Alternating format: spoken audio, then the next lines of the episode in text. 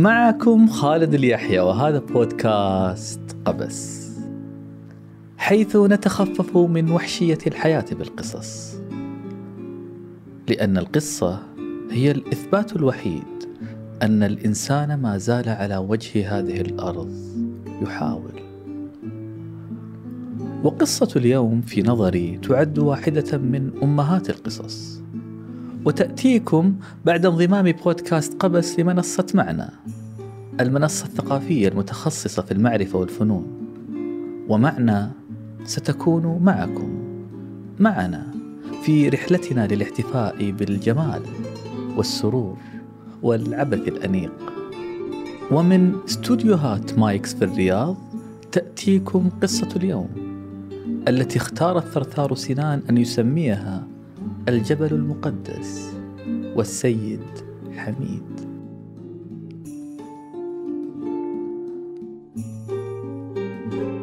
وتبدأ القصة بطارق يقرع باب حجرة مكتبة في غرناطه الحجرة العتيقة التي يقيم فيها ميغويل.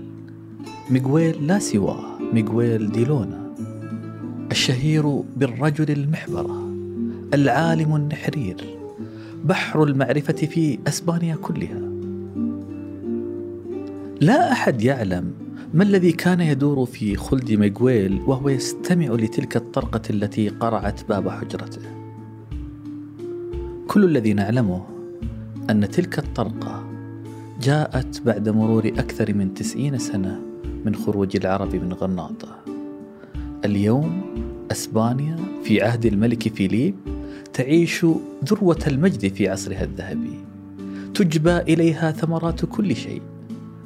الفضة تساق إليها بالأطنان من بوتوسي أوروبا تتعرف من خلال أسبانيا على غنائم العالم الجديد.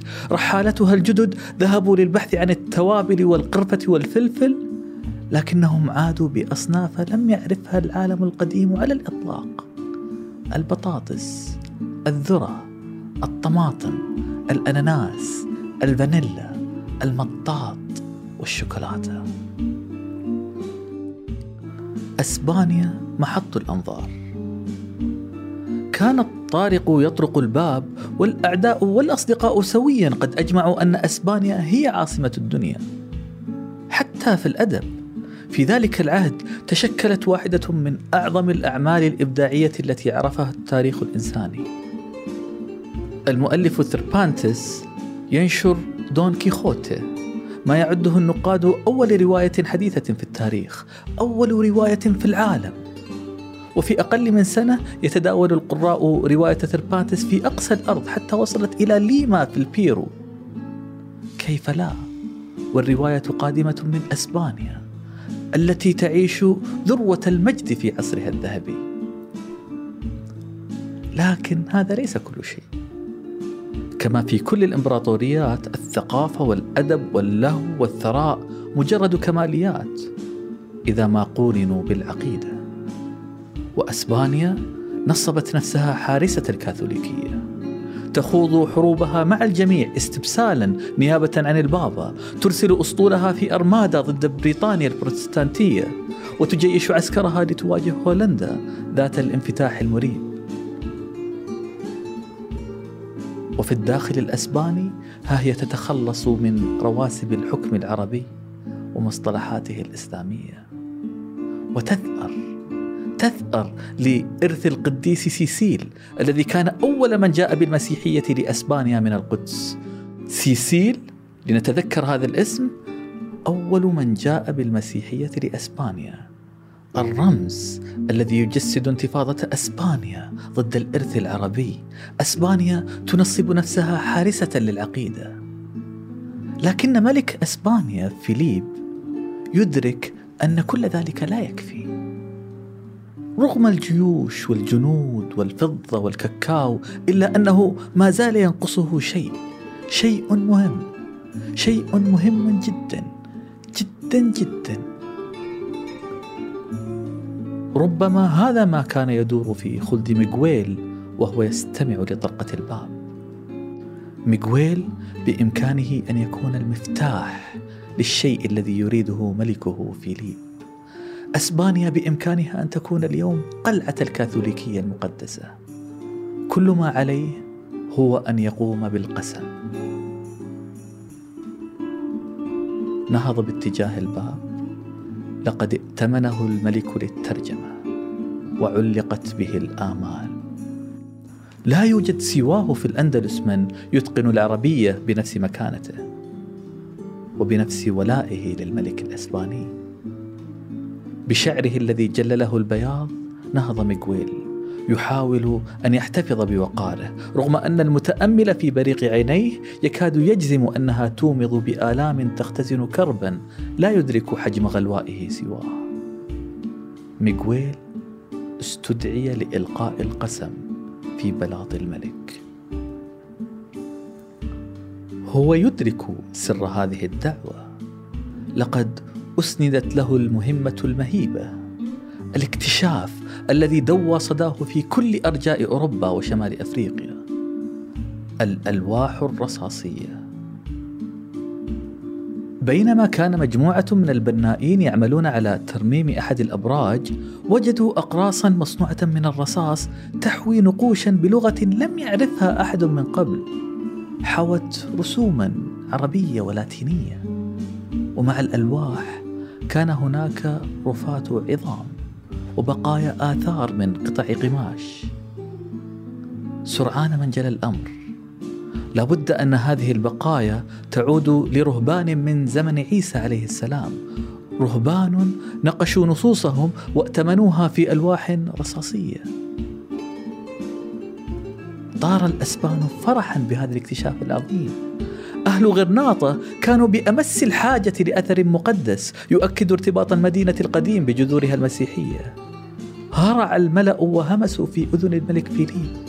أن الألواح الرصاصية يحق لها أن تضاهي في مكانتها ألواح موسى. أن هضبة بالبريسو التي اكتشفت فيها الآثار العتيقة ستصبح مقدسة ربما ستكون بمثابة الوادي المقدس طوى. كل ما عليهم هو أن يفكوا شفرة الحروف الحروف العربية المنقوشة في تلك الألواح. ولأجل هذا دعي مكويل للقسم. أن يقسم على أن يكون صادقا مخلصا في ترجمته. لكن ليس هذا فقط.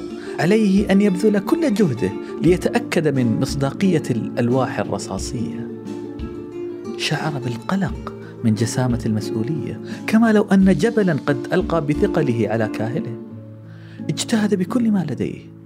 اللغة المكتوبة ليست مألوفة. حروفها عربية لكن معانيها غير مفهومة. فكان عليه أن يحفر في معرفة الكتب أكثر.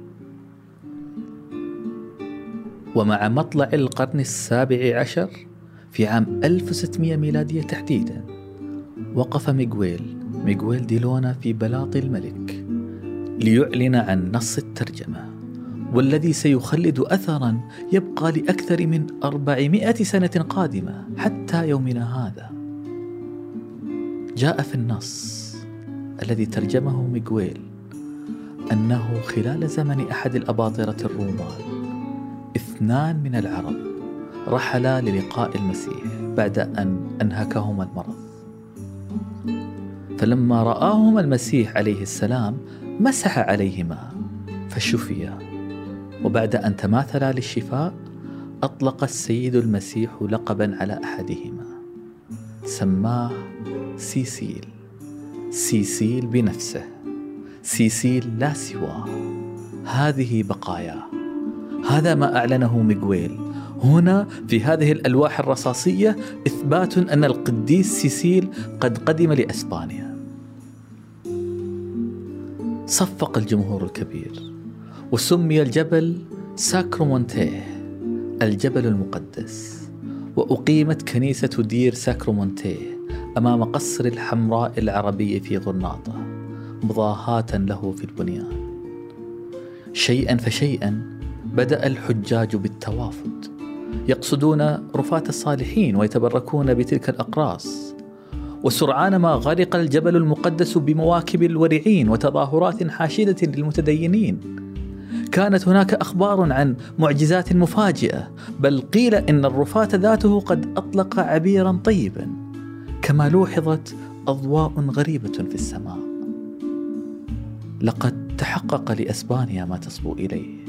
حظيت بالجبل المقدس الذي تهفو له أرواح المؤمنين. لحظة. هل يعني هذا أن القديس سيسيل أبو المسيحية في أسبانيا الذي جاء من القدس عربي؟ هل هو من نسل إسماعيل وتحدث العربية؟ في البداية تجاهل الأسبان هذا السؤال إذ لا يحق لقسوة الحقائق أن تصادم رقة الإيمان ثم إن الكنيسة بنيت والحجاج بدأوا يرتادون والملك فيليب يبدو سعيدا شيئا فشيئا بدأت الإشاعات تتزايد.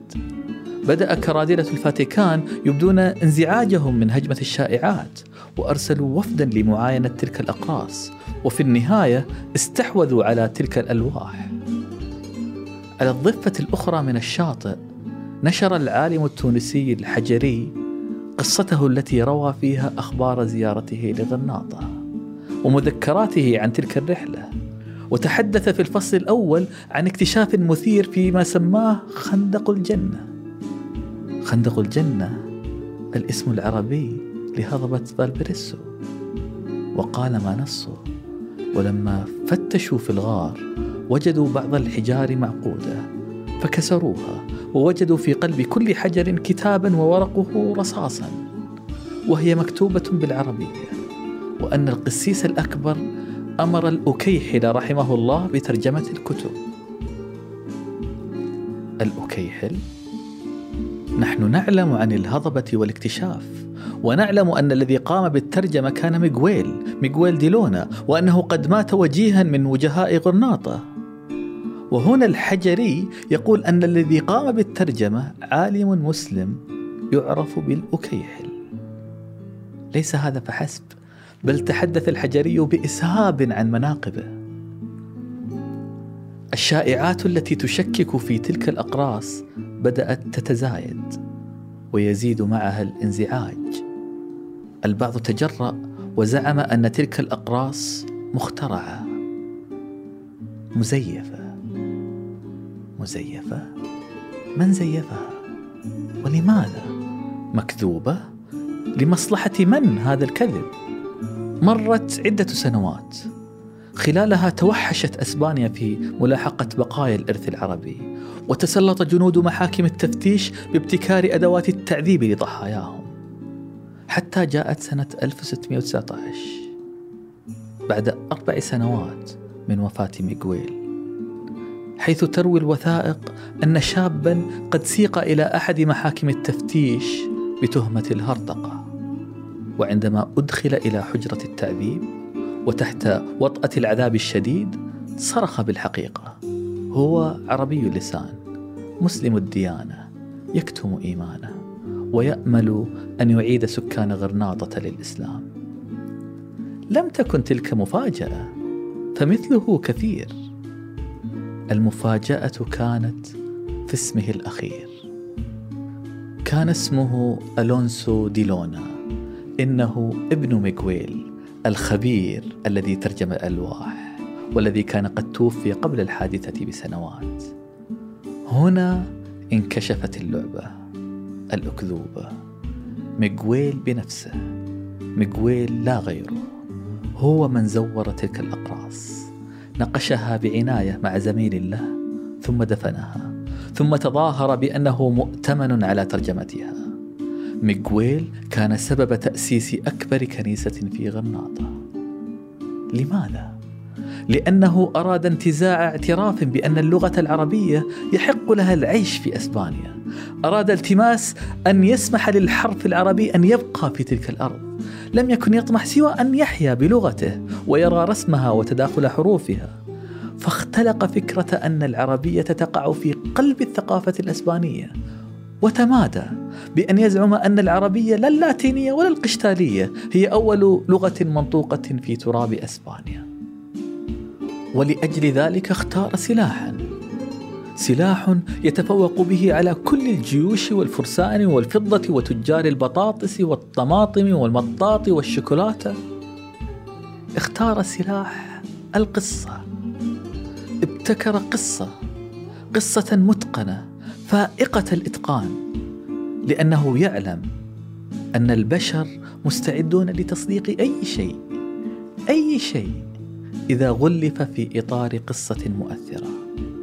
وبالرغم من إعلان الفاتيكان أن تلك الأقراص مزورة ومكذوبة إلا أن الصرح الذي بني على الجبل المقدس ما زال قائما حتى هذه اللحظة. ويحج له الخاشعون كل أحد.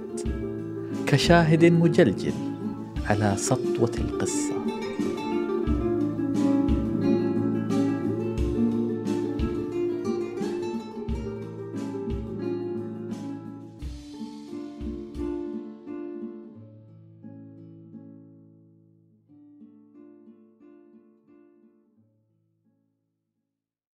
مرحبا. قصة اليوم انتهت لكن هنا استطراد بسيط. قد يرى الأصدقاء أن يكون له ارتباط بالقصة. في نفس الفترة بعد إعلان ميغويل عن ترجمة الألواح الرصاصية طبعت رواية دون كيخوتي فارس لمانشا العبقري النبيل رائعة الأدب العالمي المتوجة بأنها الأكثر رواجا في العالم وتأتي كأهم وأفضل رواية في التاريخ وأكثرها مرحا وظرافة لمؤلفها ثربانتس. الذي اعتمد تاريخ وفاته من قبل اليونسكو ليكون يوم القراءة العالمي. ثربانتس كتب الرواية التي جسدت الريادة لأسبانيا في وقت كانت تعيش فيها أسبانيا ذروة مجد عصرها الذهبي. ثربانتس كتب الرواية وفي أحد فصولها قرر أن يخترع قصة قصة لنشأتها لنشأة الرواية. فقال أنه كان يسير في أحد طرقات طليطله المزدحمة ليجد مخطوطات متكومة لفتت انتباهه. كانت مكتوبة بالعربية. فابتاعها رغم أنه لا يستطيع قراءتها. اشتراها. ومن فرط فضوله رغب في معرفة ما تحويه بطون تلك المخطوطات. فأخذ يبحث عن عالم ليترجمها له. بالرغم من أن العربية لم يعد لها مكان رسميا في تراب الأندلس إلا أن ثربانتس يحصل على مراده. ويجد مترجما يقضي ستة أسابيع في فحص المخطوطات. ليعود له المترجم ويقول أن هذه المخطوطات هي قصة لدون كيهوتي العبقري النبيل كتبها المؤرخ العربي السيد حميد الباذنجاني. السيد حميد شخصية ساخرة يستنجد بها ثربانتس في هذه الرواية الفكاهية مشابهة لميغويل ميغويل ديلونا وثربانتس هنا يقدم الكتاب لا بكونه العمل الأصلي بل كترجمة من العربية ماذا؟ ما الذي حصل هنا؟ رغم التعتيم الرسمي والإقصاء وتضييق المحاكمات والتقييد والتطهير العرقي دون كيهوتا الرواية الأعظم التي مضت كأكثر رواية قرأت في العالم وأكثرها طباعة أروع روايات الأدب العالمي درة الأدب الأسباني ورمز ثقافته ها هي تتناقلها الأيدي بصفتها اختراع عربي من تأليف السيد حميد هل يعقل؟ جهد هائل بذله الأسبان لاصطناع هوية نقيه لم تتلطخ بلوثات الآخر العربي، ذلك الذي ينبغي أن يكون بعيدا منفيا. وهذا أمر مألوف. البشر في العادة في الحالات التي يشعرون بها أن هويتهم مهددة يلجؤون لإقصاء الآخر، يتهمونه، يشوهونه، نحن نفزع من ذلك الآخر، نسبغ عليه الألقاب الشنيعة المقززة.